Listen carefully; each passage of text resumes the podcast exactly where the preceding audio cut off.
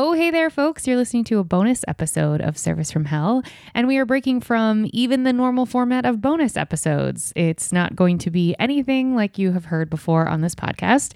As you know, this is a podcast featuring people that are currently in customer service positions or the lucky few that got out. And sometimes we get to be in real time with people that are currently working in customer service positions. And back during the pandemic, I was fortunate enough to spend quite a bit of time in the town where I grew up, which is called Milford. Ohio. It is a town of around 6,000 people. What up? And I was very fortunate in that I was able to do a ride along with two badass officers, both of whom are female Officer Danielle Wilson and Officer Tara Dennis. Both were lovely. It was a. Uh, I was nervous. It was an interesting experience. And I got to be there for six hours, which included a shift change. So three hours with Officer Dennis and then three hours with Officer Wilson. And it was a really interesting experience. And I got to witness in real time what a small town police department looks like and how they operate. And um, whilst it maybe was not as fast paced as it would have been in LA, which, by the way, y'all, I asked several LA precincts about ride alongs and was told that is for media only and got a hard, hard no from everyone I asked, which is probably best because ride alongs are um, they're kind of scary, uh, to be honest. And we didn't even really get into too much. But um, Chief Mills was part of the process in approving this, and I'm just really grateful that I got to do it. And yeah, it was uh, it was an interesting experience, and these episodes were really interesting to record. It's going to be a series because um, Officer Mahan, who handles the PR for their uh, jurisdiction, I guess I'm just making up words but he approved it and I got to actually physically be in the car. There's a different word that they use for their cruiser, just came to me. They're cruisers, but they may not have used that word. That maybe is just from TV. But I got to be in the cruiser, y'all. And I was in for, like I said, six hours. And it was a very it was just interesting and I was drained and you'll hear me say that. So I took the normal recording device that I use for all podcast episodes with me but I had a handheld version without microphones attached.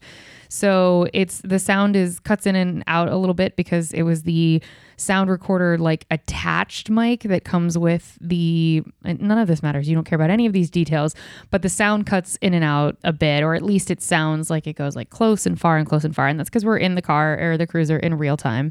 And it's a lot of audio material and I wasn't entirely sure what to do with all of it it is a ton of audio. They let me record everything. And so I'm going through it little by little. And the chunks that I have been able to get, I'm going to sort of piece them together. It's not going to sound super cohesive because there were a lot of times when I had to stop recording because we had pulled somebody over or they had to look something up and just because of privacy concerns they were both very careful about you know what i could and couldn't record so it is a little jumpy and I'm not really going to do transitions in between. I'm just going to try and distill it down, but the audio is going to be pretty raw. So I normally do a fair amount of editing, but I wanted you to kind of get a sense of what this would be like. And so I've edited down some of it, but basically, for the most part, everything you're hearing is as it happened. So there's lulls, there's silence, you know, there's various pieces where you're going to think that the episode is over and it might just continue on. So, like I said, I'm trying to do some editing, but I'm also wanting you to hear and experience what it's like in real time because both officers really care about the community that they are in and talk about that a lot and had some pretty vulnerable moments with me, to be honest. And so, that was really neat to get to experience in real time. And it was very generous of them to give me all of the time that they did. And it was generous of the Milford Police Department to allow for that to happen because I got a lot of no's, not just in LA, but I got a lot of no's because ride alongs are tricky. Yeah. So it was just a really interesting experience. And I wanted you all to get to hear it. And I've had this audio since June of 2021. And I'm just now kind of figuring out how to navigate with it and how to put it out there. And so it's going to be on the podcast for the next several weeks. There's going to be, uh, I don't know how many yet because I haven't finished editing all of it or at least putting it all together. So, you know, just get ready for a handful of bonus episodes in a row. But don't worry, we will be back to the regularly scheduled interview programming soon. It's just I wanted you all to be able to hear it and experience it. So just be forewarned that it's nothing, there's nothing crazy that happens. And, you know, we don't have, we don't put anybody in the back of the cat or the cruiser. There's no, you know, spoiler alert, tell you that now. So just in case any of that stuff scares you or you don't love it, none of that really happens. It's mostly just a dialogue between me and the two officers during the last half of one shift and the beginning of the other. So yeah, no need to. It's it's not going to become like a true crime podcast. Although I recognize I'd probably get a shitload more listeners if I just did true crime. But there's enough. There's enough of those podcasts. Everybody, there's it's been done. It continues to be done. It's been done very well. And whilst I listen to most of those, uh, this is not that. So, yeah, this is mostly just a dialogue about what it is like to be a police officer or a law enforcement official in my small town where I grew up in Ohio. And like I said, handful of the next few weeks, this is going to be the case. It'll be disjointed. I just, I, you know, I hope you get to, I hope you find it as interesting as I did to just be in a day in the life of an officer. Thank you all so much for listening. Thank you for telling your friends. Thank you for rating, subscribing, liking, all of the things. I sound so thirsty with all of that every time I say it, but I mean it because you all are great. So, that being said, this is a long ass intro to hopefully let you know what you're about to walk into and listen to, and that you enjoy this for the next few weeks. And like I said, thank you so much to Chief Mills, Officer Mahan, Officer Dennis, and Officer Wilson for making this happen and saying yes when a lot of other places said no.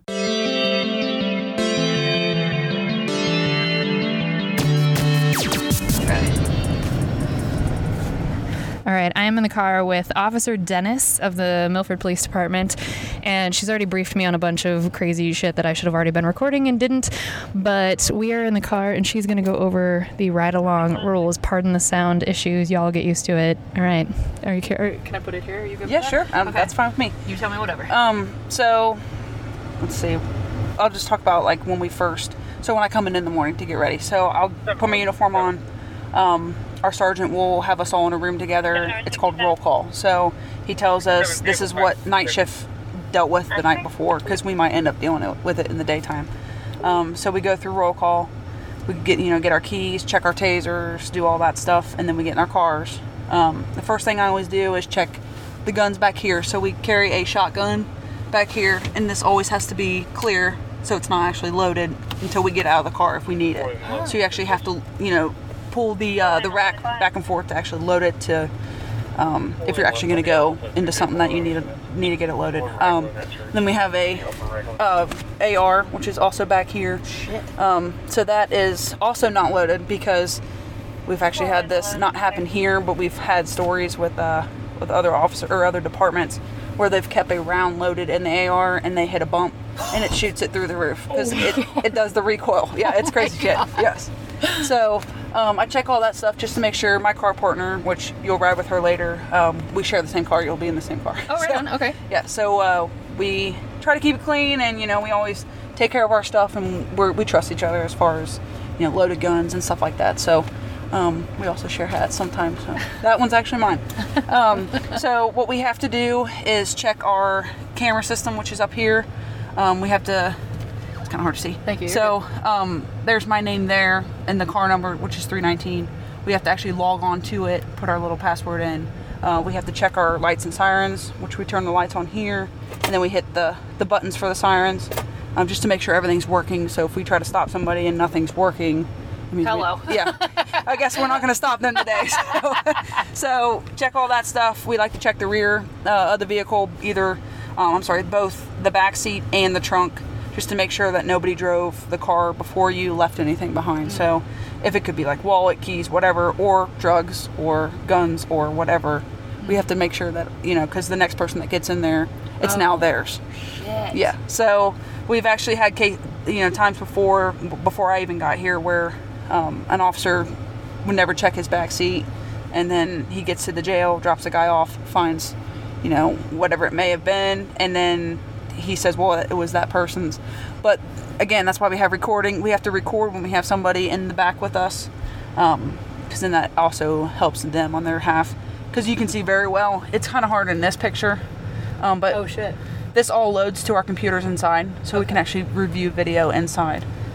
And So- is that say is that like do they use this stuff in like trial and stuff? They'll say Yeah, they'll say, "Do you have um, in-car uh, camera?" Which is all this stuff. So we have one that points out, which is the one right in front of you. Got it. That points out. We have one that's in the rear, which is showing the the seats right back here. Okay. And then we have a uh, eye fish, which is at the very top of the screen, which is like just you. a wide camera view. Okay.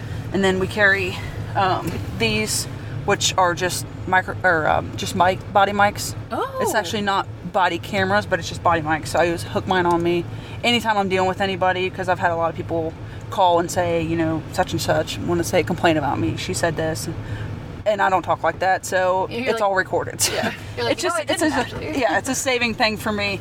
Um, but back to the the body uh, cameras, I wish we would wear those because it would help with a lot of a lot of cases, especially if you forget that micro or that microphone.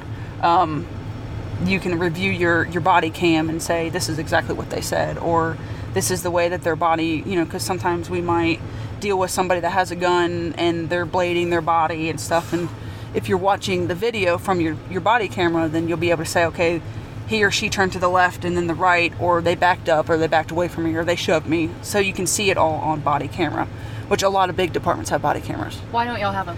so we're going towards that. Uh, we just recently got the WatchGuard system. So now that every car is equipped with that, um, they now this WatchGuard actually has body cameras. They've just started making them, so we'll get them um, probably. in- I'd say the, at least the next maybe year or so. Okay. Because our, our chief's um, big into it, and then uh, Assistant Chief Mahan, he's also very, very big into getting those for us. So he's gotten a lot of stuff for us. You know, we didn't have ARs two years ago in the cars, and um, we had them in the in the back on the trunk, just kind of like sliding around a little bit. So we've actually got racks and stuff. So um, Have you ever had to pull it?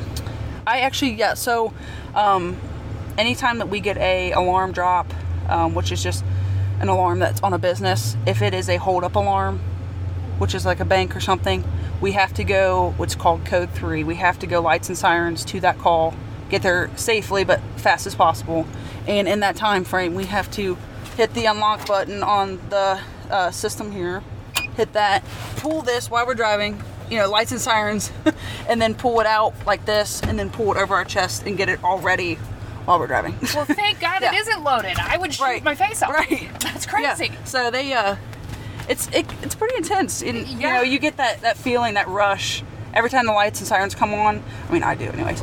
I mean, I'm like, okay. As soon as the car stops, I'm like, I gotta breathe for a couple seconds because I'm gonna sound like an idiot on the radio. so I haven't had anybody actually run from me like a foot pursuit, and I've had I've never had anybody take off in a car from me You have not. in four and a half years. Nope. And the other officer that's out here, which we'll, we'll swing by and meet him later, we'll, we call it 19, which is meet up. That's when you see two cop cars sitting side by side, but one's facing one way and the other one. Because they're That's ready to go. Yeah.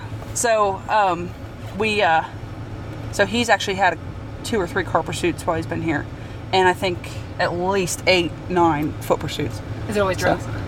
More than likely, yeah. Or they have warrants, or they're suspended. We have a lot of people that run from us because they're suspended when we stop them, um, which just means that they don't have a driver's license, and they think that that's like the worst thing in the world and that they're going to go to jail, so they take off.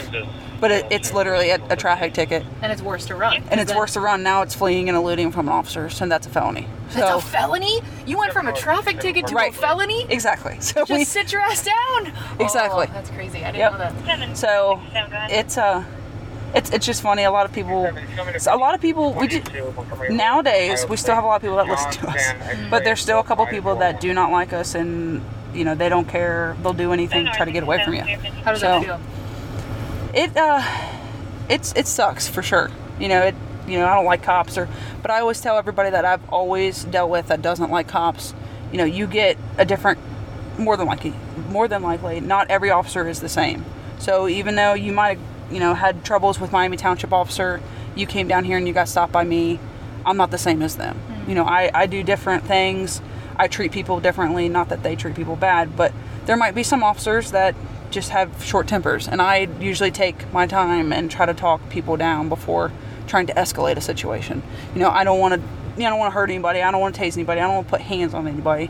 So I rather try to de-escalate with, you know, my voice and trying to, you know, trying to just smooth out the situation before it gets worse. Are you trained in how to de-escalate? Mm-hmm. Yep. So we do. Uh, it's called uh, defense tactics. We do that every year. Um, it's an eight-hour uh, session. So it's like half of. So my night shift and my day shift, our squad together will train on an off day together, and then the opposite shift will train on their off day.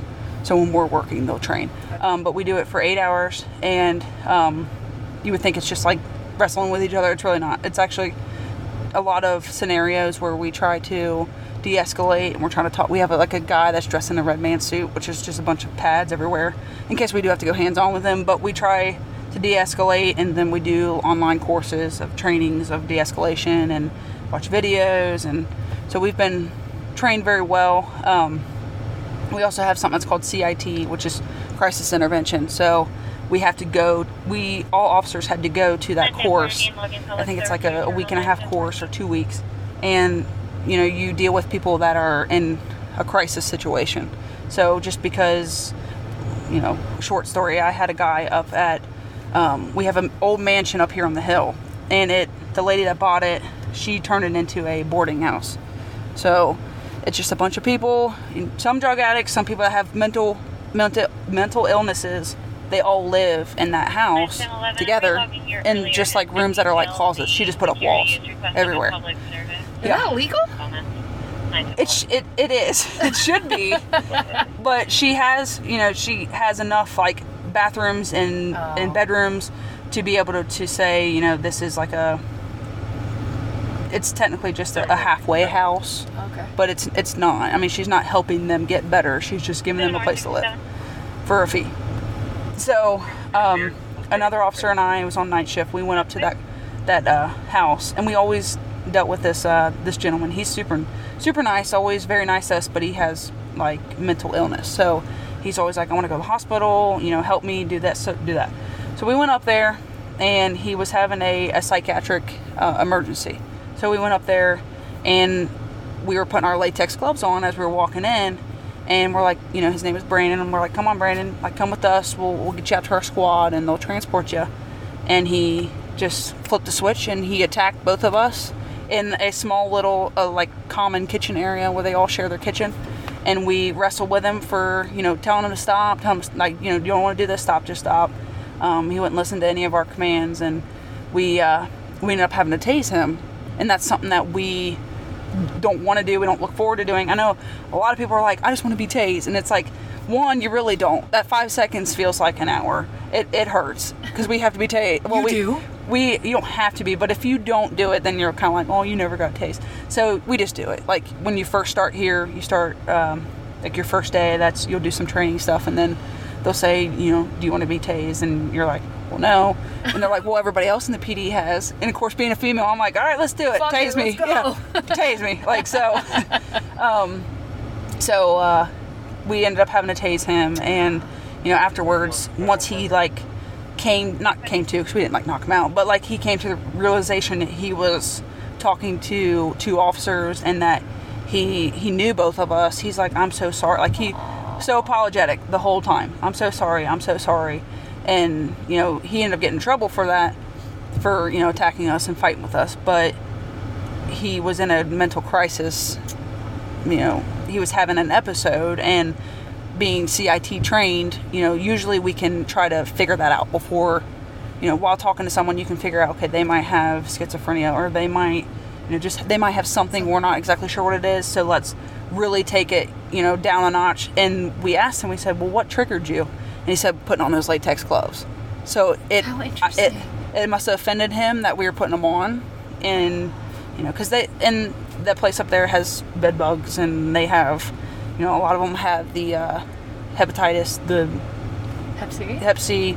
Um, so we just we try to cautious ourselves by putting them on, and he just didn't. He thought that was, I don't I don't know what he thought, but it triggered him, and it's what he said because we had asked him, and he said that's what that's what made me attack you guys, and I don't know why. So, you know, it's just little things like that. So, of course, we're gonna still put on gloves, but you know, maybe do it not in front of him. Already have them on before we get in there, or what could we do better when we go? You know, go there next time. So, How does uh, have you seen the all cops are bad hashtag the A- ACAB?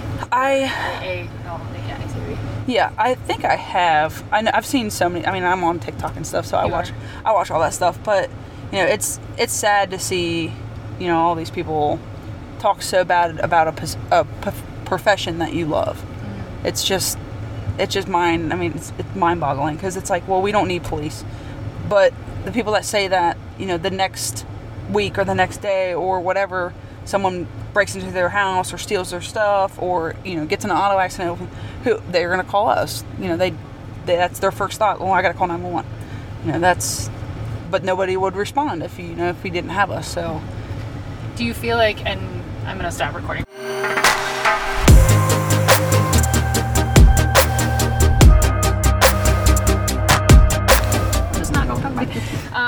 Okay, so we so we're we're still currently in uh, we're parked in front of the Milford. We haven't went anywhere yet. That's okay. No, no, no. We've gone on 62 calls. What are you talking about? We've right, yeah, arrested we've so many people. busy. We were busy um, because I've been keeping Officer Dennis stuck here. Okay, so we are outside of the. This is the municipal building. Is So that right? it is the Milford Police Department, um, and it's also the uh, municipal building for Mayor's Court. Um, we also it's three levels, so we're in the basement. Then it goes um, it goes to our uh, where you walked in at. It's like our water department, our service department. It's all the people that work at the desk. So like when City of Milford pays their bills, that's the next level, and then the third level is the chamber building, which I've never been up there, so it, I think it's more. Yeah, we don't have access up there for some reason, so I think it's either more more office space or if it's just maybe storage or something. I'm not sure. Um, but yeah, so we our police department shares with our Milford Mayor's Court, so.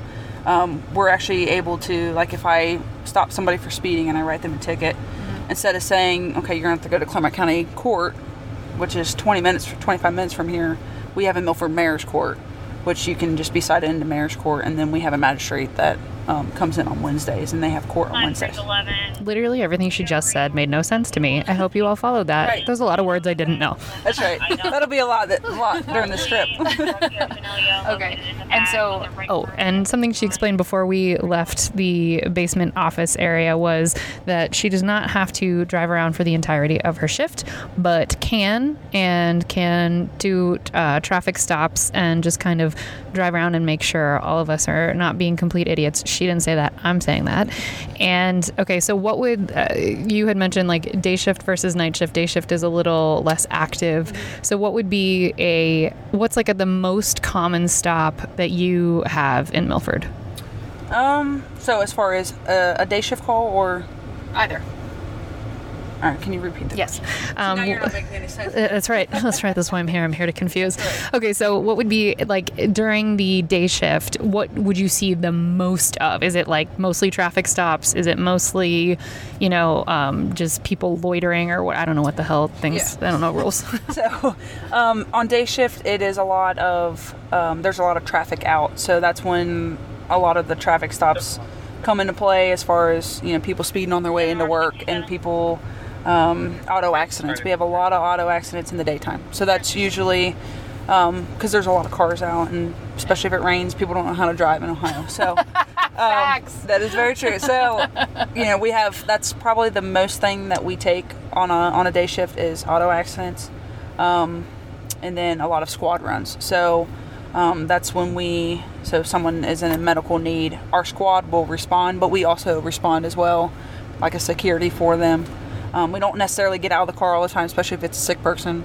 Oh, really? Um, but we'll kind of stay in the car, but we'll just hang out and, and see if they need our assistance. Because sometimes we do have situations where, like a diabetic emergency, um, they come to and then they freak out, or they're not in their right mind and they're not listening to the squad, and you know, the squad doesn't want to put hands on them, or you know they don't carry cuffs and all that stuff. So our, they actually just started wearing um, bulletproof vests D- when we go to go to certain calls. Um, like if we had an assault in progress where somebody was hitting somebody else or you know assaulting them, we would they would our squad would stage, which means that they'd stage in just like a different area, like about a minute, two minutes away from the scene, and then once we situation we get there and we you know see everything that's going on and we think it's comfortable enough for our squad to come in to treat whoever needs it um, they'll come in but they'll come in with their their bulletproof vests on. So that's actually a new thing since uh, everything that's been going on and all the shootings and you know the rioting and stuff like that. So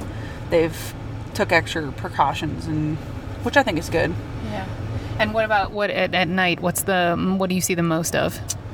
Um I would say that's mostly your domestic violence calls. So, you know, domestic violence is a family or household member. Um, so, you know, male and female fighting, husband and wife fighting, um, husband and kids, or, you know, vice versa. Uh, we get a lot of those. Um, usually it's it comes out as a physical physical fight in progress. So that's usually that people are going hands on with each other. Um, we get a lot of those calls at night, especially people start drinking and stuff after when they get off work. That'll and do it. yeah, I've heard, and I, correct me if I'm wrong. I've heard that is the most dangerous call that a police officer can respond to. Is that true? That is very true because we don't know what state that person, the aggressor, is in. Uh, we don't know. Uh, you know, the worst thing is to go into somebody's home. We don't know the layout of the home. We don't know where if there's, you know, certain spots, cubbies, hiding hiding spots where they can be we don't know if they have weapons. We don't know if they're you know, if they're registered to have weapons. Um, that's probably just going into somebody's home or pulling you know up to their house. They could already be ready to you know rock. rock. our world. So Oof. it's it's very difficult, and you know it's hard to bring somebody that's that high up. Like you know they're they're way out of. I'm trying to think what the right term would be. You know they're not thinking straight. Like, you know, they're just like, whatever's in my path, I'm just going to, you know, destroy, or I'm going to hit, or I'm going to punch, or I'm going to shoot. So it's just, those are probably the, the probably scariest calls besides the, the shots fired. Another one of mine that kind of makes me like, as I'm driving lights and sirens is overdoses because I'm not a medic. We don't carry Narcan. You don't? No. Why? So our police officers do not carry Narcan. That is a question for uh, my chief. People above you. yes. Okay, got it, got it. So okay. we have Narcan for officers only. So if I have an officer that gets con- uh, gets a contact of fentanyl or whatever and is overdosing, we have Narcan for officers. Can you can you elaborate on that? And have you seen that? Have you seen it? And can you elaborate on what that? So, as far as like if an officer making contact, officer contact okay. with fentanyl. Um. So like, uh, so if they have, so say they find um, heroin off of, you know, they get it off of somebody on a traffic stop or on a call. A lot of times we find it in little bundles, which is like little folded up pieces of paper. Could be receipts, could be, you know, paycheck stubs. We've had that before. He said it wasn't his, but his of name course. was on the paycheck stub. Weird. But anyways, how that works. yeah. But um, so and we because we have to open it to see you know what it is before you know it could be a little bit of marijuana or something like that so we're not going to obviously charge them with a felony for that um, we have to kind of open it and see so when you get that contact, if you open it and the wind blows and it gets on you, and like I told you earlier, a lot of people are brushing their vest off or their pants off, and then a lot of people are putting their hands in their mouth or they're not washing their hands, you know, before they eat or whatever it may be. And then that's that contact where it, it gets on your skin and it, or in your mouth, and it actually soaks, you know, through your your skin or in your mouth, and then you get that, um, you, then you overdose from it because it the fentanyl in it. Can that create an addict? I mean, like, not that they would be. I don't know. I, you know, that's a good question because I've actually had an incident where I dealt with um, with a pregnant female, and she was standing on something, and I told her, you know, move your foot, and she wouldn't move her foot. So I actually picked up her foot and moved it for her, and she there was um, a bundle of heroin underneath her foot. So, but I didn't, you know, realize I didn't have gloves on I didn't realize what it was because she was stepping on it. That was the paycheck, and I picked it up, and I'm like, like it was not folded like a tight little bundle like you would think.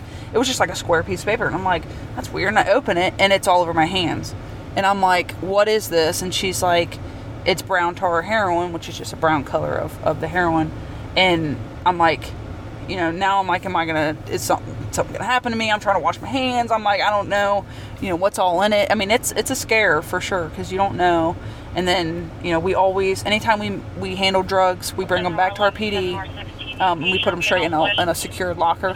Um, but we have to weigh it and everything. So that that means that we're still touching stuff. We have gloves on, but we're still touching stuff. We always have another officer with us in case we do end up clocking out. They're there to you know assist us.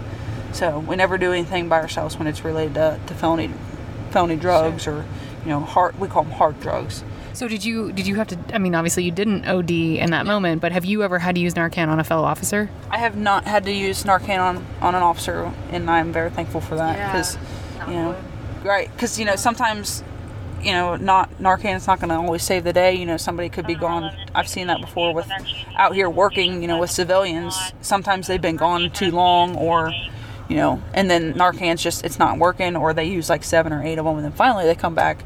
Eight. We've had to use well not us personally, but our medics have had to use eight on a person before to get them to come back. So oh my god. it's just it's scary because they don't know what what's all laced in these drugs anymore and they just you know they use too much or they don't know what's in it and it you know still puts them into an overdose Does that is that disheartening? It is. It, it's very disheartening and i always ask them you know when i'm talking to them and they you know come to and we're, we're talking you know, do you have, you have kids? Yeah they're taken away. And you know they're like i had they're with my mom or with they're with grandma now and it's you know i try so hard to get them back and you feel for these people and you try to help them you try to give them all these opportunities but then you you see them the next week doing the same stuff. So but we never actually not me personally i don't ever give up on anybody. You know i always like i just had you a couple weeks ago like you know, you've been clean for you know 10 months and remind them those things and try to get them the help that they need. We have sources that we can you know give them here's a phone number for you know this place or but a lot of a lot of officers just they're like i'm here for a paycheck and i'm gonna do my 12 hours or my 8 hours and i'm going home. But there's a lot of officers like myself which we actually do care about you know everybody that we have contact with and even people that we don't you know. I've learned that on day shift where because i've been on nights for so long. My first day on day shift i came out in the morning. It was like 605 610 and i'm walking to my car and i see somebody running on the sidewalk. and i'm like what's he doing? Like why is he running at me? Like what, what's you know what's about to happen and he gets closer to me and he got headphones in he's got athletic shorts on and he's just jogging. Oh. And i'm not used to that because on night shift you see that and you're like you know stop what, what are you doing? So it took a while for me to be like oh this guy looks suspicious. And it's like the business is open and he's sitting out having you know a drink at, at the restaurant you know, it's just those those things because it, it's totally flipped on day shift and Your awareness has to change. it is. And then everybody's oh waving at you. I'm like, oh, hey, oh, hey, because I love that. Like, I'll get out of the car and the stickers are in on the side over there by your door. Oh, they are? They're like little little badges. And kids love those things. They're just like, you got any stickers? You got any stickers? So it, like I told you before, it just makes you feel good. And it's not all about running and gunning and taking people to jail and, you know, giving people tickets. So, Why'd you become a police officer? Well, main, my main reason I first always wanted to be one is because my uncles were both deputy sheriffs. Oh, yeah. And then they were also fire and rescue for Blue Ash. So they did both. But I always would ride, ar- ride around with them. I would ride in the cars. I wouldn't necessarily ride alongs, but because I was so small. But I just loved just like hanging out with them, and I thought it was so cool. But the main reason would be one, obviously, everybody's answer is to help people, which that's really one of my reasons. But I like to do something different every single day.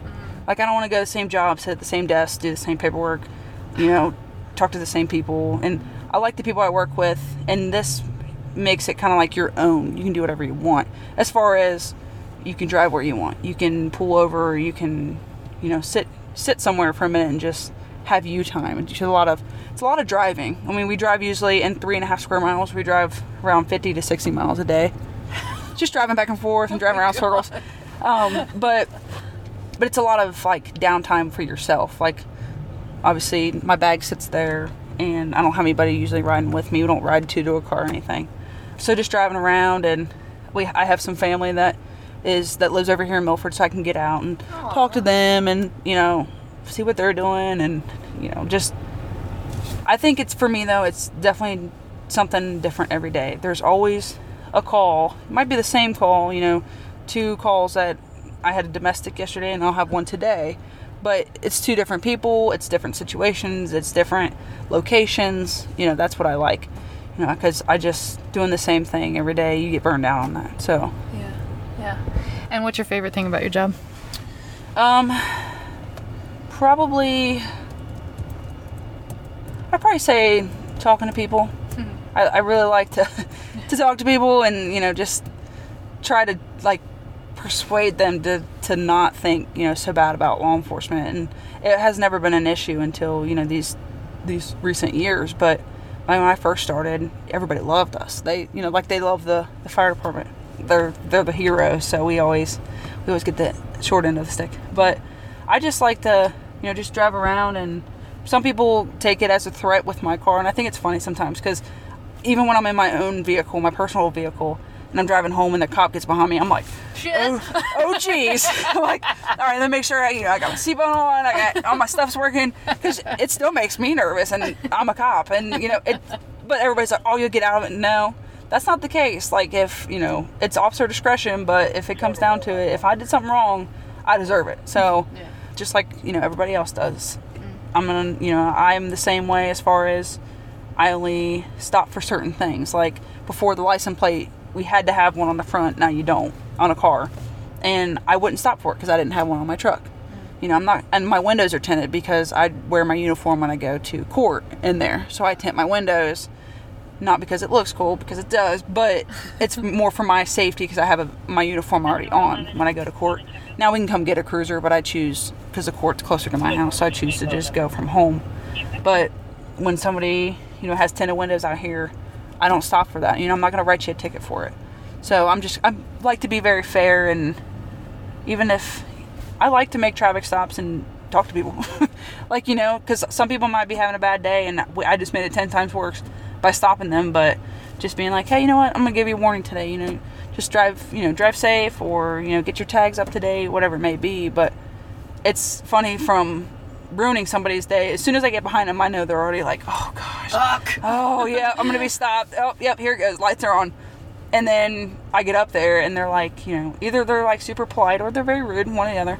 but in, at the end of that traffic stop, I always end up making it a good final stop. Like, you know, even if they do get a ticket, you know, I'm not gonna write you for everything that's wrong with your vehicle today, but I'm just gonna write you for one or I'm gonna give you a warning. And it just goes a long way, I think. What saves you from getting burnt out? Uh, the off time. Hello. the the off time because you know it's great. I I probably I'm still in my early years of I'm still in the rookie mode of four and a half years, so I'm still loving it. But I think being on nights for so long, I started to get burnt out on that. I was very like coming into work like oh, coming at work at six o'clock at night and you know I just slept all day. I didn't get anything done and then come in here and then you work throughout your shift and you you either might be running and back and forth going to calls or you might just be bored to death sitting somewhere because there's nothing going on there's nobody out. It's like a ghost town sometimes here. Mm-hmm. so being on nights for so long i know that burnt it had burnt me out a little bit but another officer that I was, i'm very close with he's on nights again. He just switched from days to nights and he was getting very burnout. I mean, he had three little kids, and he's like, you know, I miss all my kids, and they're always like, "Daddy, you're never home." So he's like, that that burns me out with this job. But that, and then the off time, and we on a short week, I only work Wednesday and Thursday. I only work 24 hours on a short week, and if I take 24 hours off, I now have seven, almost eight days off time. So it's nice to not have to use up all of your vacation or personal time here because it might be a lot of hours because we work 12s, but in the end, it, it, you can, I mean, if you time it right, you can take off like 11, 12 days and only have to turn it in a timesheet for six of those days or four of those days. Uh, so yeah. that is very nice about, about this job. That's great. And what's the most common misconception that people have about police officers? Um, I would say probably what probably what's going on now as far as like I said earlier. I mean, everybody is every officer's different, and I'm not saying there's not bad ones out there because there is, and I've seen them and I've heard about them, and sometimes we work alongside of some of these departments out here, these other ones close by us, and I'm like, you know you don't have to talk to them like that or you don't have to you know you do whatever you want because that's this is your call i'm just here to help you but it would go a long way if you you know just talk to them like you would just a normal person. And what i wish people would see is that we're human too. Like just because we have this clown suit on that's what we call it. But just because we have our uniforms on doesn't mean that we're you know my authority is you know i have authority over you. I some people may act like that some officers may act like that but we're all human and we all bleed the same blood and you know we're all there's just things that like there might be stuff that you enjoy to do that I enjoy to do and I'm the same you know I'm the same person when I'm on duty and when I'm off duty. I don't change who I am. I don't bring it home with me either though. So when my day's done here I just you know take my stuff off leave it all leave it all here. That's one of my things is mm, just because the uniforms probably has stuff on it or my boots has stuff on it I don't want to bring it home but that just is kind of like a I'm just gonna you know by taking my uniform off and putting my civilian clothes back on it leaves everything you know all the, the baggage from work it leaves it here. You know and a lot of people a lot of people wear their uniforms home or at least their their pants and they bring their best home or whatnot. But that's just my thing of you know taking it all off and i'm leaving it here and when i go home you know i'm not going to treat anybody at home that you know that i would treat here. As far as like if we've had to deal with somebody that wants to fight with us i'm not going to bring that home and be angry or be aggravated. So that's I know I went off the question, but no, that's fine. Are you kidding? I'm having a really hard time getting Officer Dennis to speak openly. She's just really cagey, and this is a difficult interview. Here we go. just in case we get something, okay. something good. Okay. But yeah, you can ask me more questions. I'll just all right, great. Drive around and. Okay. Um. So actually, yeah, yeah. You, you go. Question. I hate sitting at this light because I was where that truck was at, and it was kind of starting to rain and I had this lady rear end me. Shut up. In my cruiser, la- not last Friday, but the Friday before that. Was the first drunk? auto accident I've been in. No, her floor mat got stuck underneath her, t- her pedals. Aww. But she, so we're taking the auto accident. Another officer is since it involved a city vehicle, and as they're taking the, uh, the auto accident, another guy comes up and he says, "Hey, that car just hit me when they, we got off the highway." So she hit two people. Holy shit! Two people in a matter of 20 minutes and just got into Ohio from she was driving from Missouri, I think. She just got here into Ohio and she hit two people. Was she just like tired? I mean, I know you said it was the floor mat, but was she like? She was. She was older. She was oh, an elderly female, but she kept saying it was the the, the floor mat. And I'm like, well, maybe you should take the floor mat out. I mean, it sounds like so, a combination. But it might be a Missouri thing where they don't take auto accidents. I'm not really sure because she drove off of that one and then she was trying to drive off of mine. Like, meaning leave the scene? Yeah, leaving the scene. Like, she was just like, are you okay? I'm like, yeah, I'm all right. Are you okay? And she's like, yeah, I'm fine. Okay, see you later. I'm like, no, no, no, no. That's not how it works. This, works. this is a city vehicle. We, we can't we can't do that. So. Was there any damage? There was no damage to my car, but uh, pretty good damage to her car. She hit the spare tire that's underneath our yeah, yeah the underneath the, the hatch. So. Um, do you ever get scared? All the time. That's honest. A lot, there's a lot of people, a lot of guys here. They're like, "Nah, I ain't scared." I'm like, but then they'll be like, "You go first. yeah. So they dime you out. Yeah, like, they're like, "Yeah, you, you go in there and check it out. I'll stay out here in case anybody you know jumps out the windows." I'm like, seriously. so yeah, exactly. so I'm like, I, I, there's been a lot of times I've been scared, especially going to, to calls, because you know if it's somebody that is um, sometimes we get calls that are non-breathers, um, which means that you know somebody there might be starting CPR, but they're maybe they. Some people, a lot of people we have, when they call, they're like, you know, I'm, I don't want to do CPR, I'm scared, or you know, whatever it may be. But either non-breathers cold to the touch means that they've been passed for a while. Um, just because they, you know, it might be elderly, they might have passed in their sleep. We still respond to those calls though. But as far as like a non-breather, like somebody just stopped breathing or had a heart attack and they're non-responsive, those calls scare me just because I'm not a medic and I haven't been trained on. We don't really train on medic stuff. I mean, we know CPR. We know we train on that every year. But going to a call, it's kind of like, okay, when I get there, okay, what am I going to do? Am I going to, you know, because you know how to do the CPR and you know how to, you know, clear their airways and stuff, but it's just you got a whole crowd of people watching you, and you got somebody that's you know banging on your back like, please save them, please save them. Oh God, I can't imagine. And it's just, and especially when they're dispatching usually they dispatch two officers to a uh, non-breather, and that officer might be you know over on the south side somewhere, and you know we just happen to stop here, and it's you know that house over there, and we're already here, and it's like okay, because when you do CPR with all this gear on, I mean, hot it, and hard. About about four minutes into it, I'm like, okay, switch me because yeah. you know it's just it's tiring and it's not you know because we're out of shape. Well, some of us are out of shape, but Danielle, she's not. Officer yeah, Dennis could Officer kick my ass. yeah, Officer Wilson will. Uh, she's a big fitness fitness fiend, so she'll she'll be talking your ear off about that. It's interesting because when you say the four minute thing, I took a CPR class in Milford like uh, two, three months ago, and they said that there's now a rule with EMTs and firefighters that they after they have to have a two minute split. So after two minutes, they tag, they immediately tag someone in. Yep. But that's because they have more than one person that responds to a call. Yes. You don't have the luxury of that, right? Right. They they load up the fire trucks, which I think sit at least six, if not eight um, and then they have a squad, uh, a ambulance, which is seats at least, I'd say eight. You know, usually they have two on a squad, mm-hmm. and then the fire engine they usually have six people on that. So, and they bring that they bring their fire engine, they bring their squad, they bring a staff car, which is similar to our car, but it doesn't have all the stuff in it. It just has the yellow and red lights on it. Mm-hmm. Those are usually uh, captains and uh, chiefs and stuff from the fire department. But they bring at least 12 people to the scene when it's something like that something, you know, crazy. So we are by ourselves. So it's either like, you know, I'm by myself or I have another officer coming, but he's not here yet or she's not here yet.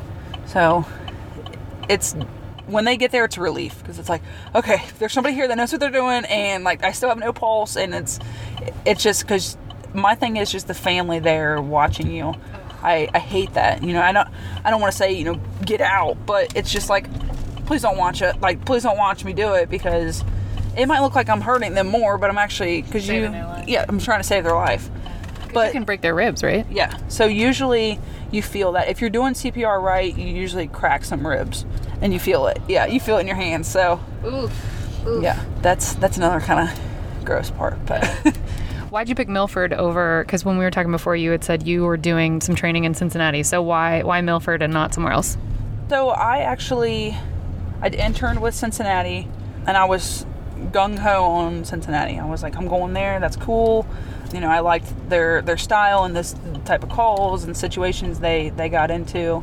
But when I started thinking about it more, I was in the police academy, and right after college, I went to the police academy, and I'm thinking, well, I don't know if I like, you know, not knowing who's going to come back me up on a call, or if there's any, anybody going to be there at all because somebody might be tied up you know all these they might have 12 15 officers on a shift but they all might be busy on calls. Like i told you they usually have 10 to 12 calls pending when they log on and they start their shift. So i started thinking well maybe i don't know about that. So i'm like who else is hiring? So i'm looking around and i applied at colerain and then one of my friends in the academy is like oh i applied for milford. You should apply. And i'm like hmm okay. Like i've never been to milford before. I'm like sure. Like just trying to get in somewhere. So um, I went through the process, and then as I started getting closer to the, the end of the process, um, my stepfather, he, we have two auxiliary officers that work here, which they're officers. They've been sworn in, but they don't get paid. They just do it for the enjoyment of what? I'm so sorry. Yes. What? yes. So they're um, they're actually they're I don't want to put a, a, number on them like a billionaire, but they're they're right around millionaires. Holy God. Um, so they just do it for fun. It's like they just it's it's something that they like to come do, and they don't work twelve hour shifts. They they'll come in and work like four or five hours just to help out if we're short on staff or something. Um, yeah, they're they're crazy, but they're very very very sweet. But my stepfather, um, he worked with one of them at Delta Private Jets at CVG. So he's like, you should apply for Milford. And I'm like, I don't know anything about Milford. And he's like, well, they pay very well and they have good schedules and good people. And I'm like, yeah, I'll apply, but I'm not really interested. So it ended up being where I was started like towards the end, and I'm like, okay, well, I kind of like it. I'm like, well, they they drive cool cars, and then you know, it just started. I had the in-home interviews and all that stuff, and then they offered me the position as soon as right out of the police academy, which is pretty hard to do unless you have a, a department that's putting you through the police academy. Now, what would be the context of a, a, department putting you through? What does that mean? So that means that, like, if Milford did, which they don't, they don't put you through the academy themselves, but they've already hired you. Not that they haven't sworn you in as a police officer, but they send you to the academy first. So, like Cincinnati, uh, they have their own police academy. So, once you go through all the like the hiring process, the interviews, and the physical fitness tests and that kind of thing, if you pass all that stuff, they will send you to their academy. And then you go to their academy and you don't have to pay for anything. You're getting paid while you're at their academy. Damn. That's kind of a nicer deal. It's very nice. So the bigger departments do that. So you know, What- Cincinnati, Columbus, stuff like that. Bigger, bigger police departments. What was the physical fitness test? I have to know what you had to do. Oh, so it should be a lot harder, I think, because it was very, very simple. But um, Are you allowed to reveal this? Is this inside yeah, baseball? no, this is. I mean, we might as well just like hung out and crossed our legs and sat in, in the yard and just hung out. But we uh, we had to do a, a a run around this obstacle. We have like a little wall that's like four foot tall, and we have to jump over that. And then there's one that's like five foot tall. You jump over that. And then there's like three ghost, like like little billboards hanging up. They all got different clothes on, and you have to like look at them as you're running by because you're still trying to beat a time, and you have to um, run by them. And the officer that's running the event, they'll tell you you're looking for a suspect with a green hat and he's wearing, you know, he's carrying a black AR, and because it's all these things are on all three of these different snowmen or ghosts or whatever they are. Mm-hmm. and you, when you're running by, you have to say, is it one, two, or three as you're running, and then you pick that one. So you pick the right one, and then you have to like drag this. I want to say it's probably like 50 or 60 pounds, little body, like, like seriously from like. Maybe like here to the front of the car. It's not very far, and then that's it. And it's over. And it's it's OPOTA standards, which is I don't know what it stands for, but something about the Ohio Police. the yeah Ohio Police Association something something. Okay. So um, but they have standards that we have to beat. So with my age group, I had to be um, within a certain amount of time. So I think mine was 17 minutes, something like that. And we usually run all, like the younger, more fit ones run it in about nine, eight or nine minutes. You shave off half the time. So it's just, and we gotta do push-ups and the sit-ups, and you gotta do like 12 push-ups and you know 18 sit-ups, and it's like seriously, like we could be doing more. Well, okay, but real talk, 12 push ups is like, that's a nightmare for me. I could do about five, and I'd be like, you get it. We're it. allowed to do it on our knees too if we wish, but oh. Yeah, but you can't. You're a No. fe- you can't. You no, we have to compete with the guys. no question. Yeah. Do you do you feel pressure in that way? No, I have two older brothers, and it's very. It was very easy for me to, to, because you know, Chief. One of the things Chief did say, he said, uh, you know, you're gonna have to have a, you know, a thick, thick skin around here. Some of the guys will say some stuff or whatever. Obviously, not harassing stuff, but Yeah. like they'll just joke about stuff, and I'm like. I've heard it all from my brothers. You know, my brothers used to like tie, tie me to a chair while my mom was at work and leave me, and I'm used to all that stuff. So they know not to. All my guys here, they know not to like mess with me or like say stuff to me. As far as they'll say stuff like, "Oh, I bet you can't do that." Like the officer out here, he's like, "Oh, I can do you know five put pull ups," and I'm like. Well, I can do six with my gear on. Like, let's do it. so we'll go back and forth like that. But um, I feel no pressure when on calls and stuff. I'll I'll be the lead officer. I'll start talking to people um, as soon as we get there, because there is an officer that I talked about before that he I'm very close with him. He usually takes like the lead or the point every time we go on a call, and I'm like, hey, like how about you let me do this? Sometimes like you know this is my beat. Let me do my reports and let me talk to you know you can talk too, but I want to be the first person to be like, you know, start talking to somebody Sure. because he'll or he'll knock on the door. It's like, no, I want to knock on the door.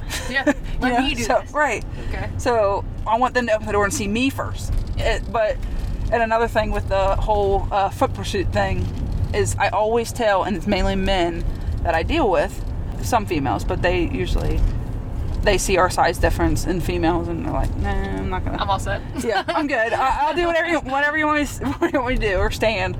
But some males like to challenge you um, on out on the road, and it's just like I'm like. So I tell them, I said, "Well, do you have any warrants?" And they're like, "No, I ain't got no warrants." And you can just tell by the way people act. And I'm like, "Okay." I said, "Well, if you do, when I go back to the car, I'm gonna have you stand right in front of my push bumper. And when I get back to the in my car and I run your name and you have warrants, if you take off running, I will catch you. And they're like, oh, I ain't running. I ain't running from you. And it's just it happened to work every time I've had nobody run from me, and I always say that that line like, if you run from me, I will catch you. Amazing. And they're like, Shit. nope, I'm good. not even gonna try. I'm not even gonna try. I'm not. I won't try. And it's like I probably won't. I don't know if I would. I've never had to run with all this gear on, so Yeah. and that's one thing in our fitness thing that me and Officer Wilson have talked about is like let's do the fitness test in our the gear uniform. Yeah, because when are we gonna be able to be like, all right, hold on a second, let me take all this stuff off and run in my just my pants and my shirt, you know, and jump the walls and stuff like. No, you're not gonna be able to. Right. We have all this gear on, or um, I'm actually on the uh, Hamilton County Dive uh, Rescue and Recovery team. Holy shit. Yeah, so we dive in the Ohio River Oh. for bodies and, and stuff Oh, like for that. For bodies? For bodies, for weapons, for we do recovery. So we don't actually we do some rescues, but like if somebody jumps from the bridge, they actually have a rescue team to go out there. But we recover if they can't didn't rescue them, we will go in and recover them. So it's an interesting I bet. opportunity that I did because I'm the only female on the dive team, and they're like, "Where did this chick come from?" Yeah. and they're like, "Oh, you don't have to, Terry, you don't have to dive in the water." I'm like, "Oh no, I'm, I'm gonna, go, I'll dive in the Ohio River." And Why they're like, do this? "Yeah," they're like, "Well, you can't see the bottom, or you can't see in front of you." I'm like, "I don't care." What? I'm gonna get bit by a fish? Like, I'm good. Like until I see, like, I've never actually seen a dead body underwater. You have not? No, I haven't came across. I haven't actually had to dive on one. I've only been a part of it for about a year and a half now. Okay. So, well, I'll be I'll be getting there, but it's just funny because there's a there's so many guys on that team that are like, oh, like here, let me help you with. And I'm like, no, I Okay. I got it. Like my tank, carry my tank and stuff. I'm like, no, I got it. I got it. I know what I'm doing. So you just you gotta like challenge the men back, and it's like, Yeah. oh, well, she's serious then, or like, oh yeah, she's she's got it.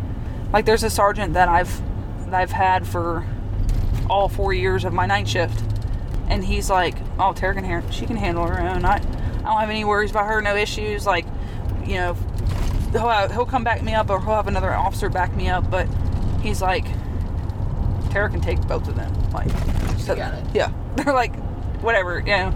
So it's it's funny how like being here for for quite some time now it's just like we're all brothers and sisters. Like it's mm-hmm. so it's like a different family outside of a real actual immediate family. So we we all take care of each other very well and we all would take a bullet for each other if, if it was something we had to do so. Are you trained in how to like not how do I ask this question? Not not trained in how to take a bullet, but like trained in this I don't even know how to ask it. Scratch that question because that's going to be a dumb question. Let's move on. Um and so what what's your like what's your what's your hope for in the future with like the relationship between civilians and law enforcement officers? What's what what's like your what's an ideal situation?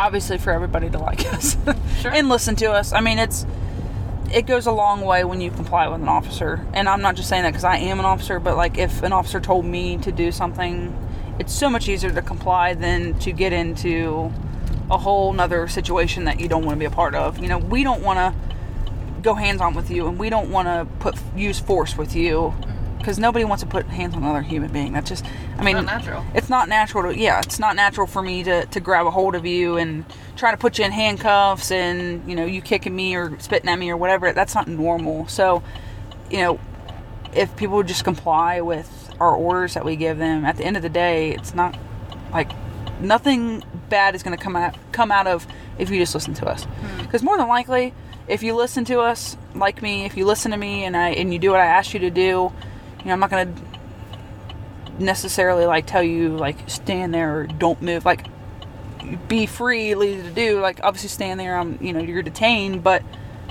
you know, I'm gonna tell you if I tell you to go sit on that curb right there because I want you to sit down with your your arm or with your legs crossed so you don't get up and run from me, then you just do it. Like you don't say no, I ain't doing that or I ain't sitting on the ground.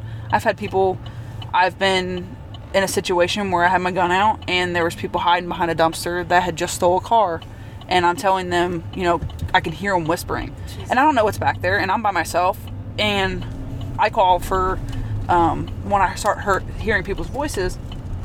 I'm like, you know, Milford Police, come out, show me your hands, show me your hands. And one guy started coming out, and my sergeant asked me because he's like, you know, why did you display your weapon? Because we have to do a use of force for that. And not that I pointed it at him, I still had it out and ready. But I said, you know, I feared that they had something behind that dumpster that they were going to harm me with. So they could have had a gun, they could have, you know, because they just stole a car. So it's a felony stop. So a felony stop means that I can use any type of like as it's like force, not not necessarily hands-on force, but a weapon, a taser, you know those those kind of things because it, it has upped the the situation from like just a standard, you know, minor misdemeanor or a misdemeanor. Now it's a felony stop. This is a felony arrest, and I'm gonna take you into custody using you know a weapon or a taser. So, in and amongst all of the things you have to keep in mind. Oh, yeah, yeah. Charles Robert, sitting in the parking lot for hours with the dog, no further information at this time for getting a call. So that's. Sorry, I didn't mean to cut you off. No. That is for the other officer, so we'll go. We'll go to that. 40 of 11, sign my unit as well. We'll be around. That's, so what was what was that call? So this is a um, suspicious male sitting in a gray sedan, unknown on the plate exactly. They've been sitting in the lot for hours. So for me, this would be like a welfare check, like check the welfare of this subject, make sure that you know he his car isn't broke down or he's uh like having any any issues, any medical issues, anything like that. Uh, LabCorp is a trying to, trying to say this the nicest nicest way possible.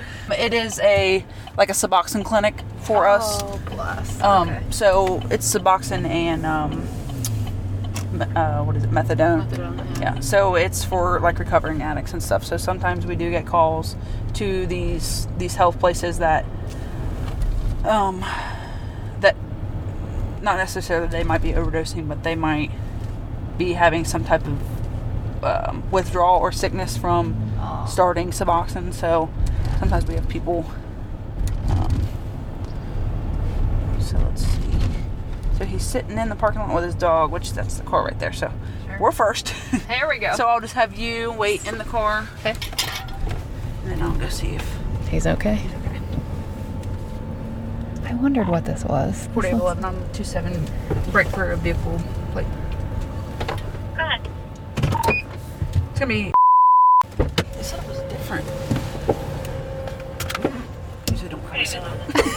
I figured. I figured you didn't. okay, so Officer Dennis is out checking on a car that has been suspiciously in the parking lot of this boxing clinic for hours. And she thinks this might be a different car. My heart is racing, and this isn't even a big deal call. Like, I cannot imagine just being first person out. You're the person that goes in when everybody else goes out. I. It's like firefighters with the fire. Like you, you. It's against every instinct to go explore dangerous shit. So it's not this one's gonna be the other one. She actually works here. So she's, just She's like, please, please help. I'm just listening to the radio. Right, yeah. She's like, leave me alone. so I was wrong. I actually went to. I've been jibber jabbing with you. I went to Sorry. Hartford. no, you're fine. hey, that was still a gray gray sedan. That's so- right. And we still checked on that person. and That's right. They're doing all right. So You're still doing your job, goddammit. right. Okay. so the other one could have went through there, but.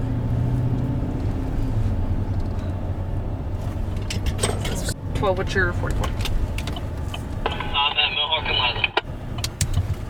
You're clear. I went to uh, the Milford Treatment Center, so I'm actually pulling into the lab right now. You're clear. what is your clear? Oh shit. Okay. So this is the lab corp. Yeah, it just means that he's he understands. Like Got it. that's how we we talk. I don't see. Is that it right there? Well, they said a gray sedan. That's There's nobody in that one.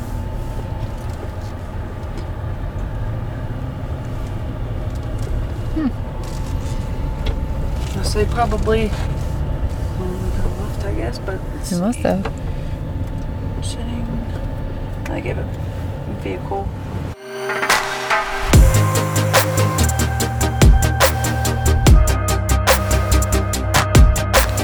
That's going to do it for us for part one of the Milford Police Department ride along. Hopefully, you come back next week for part two.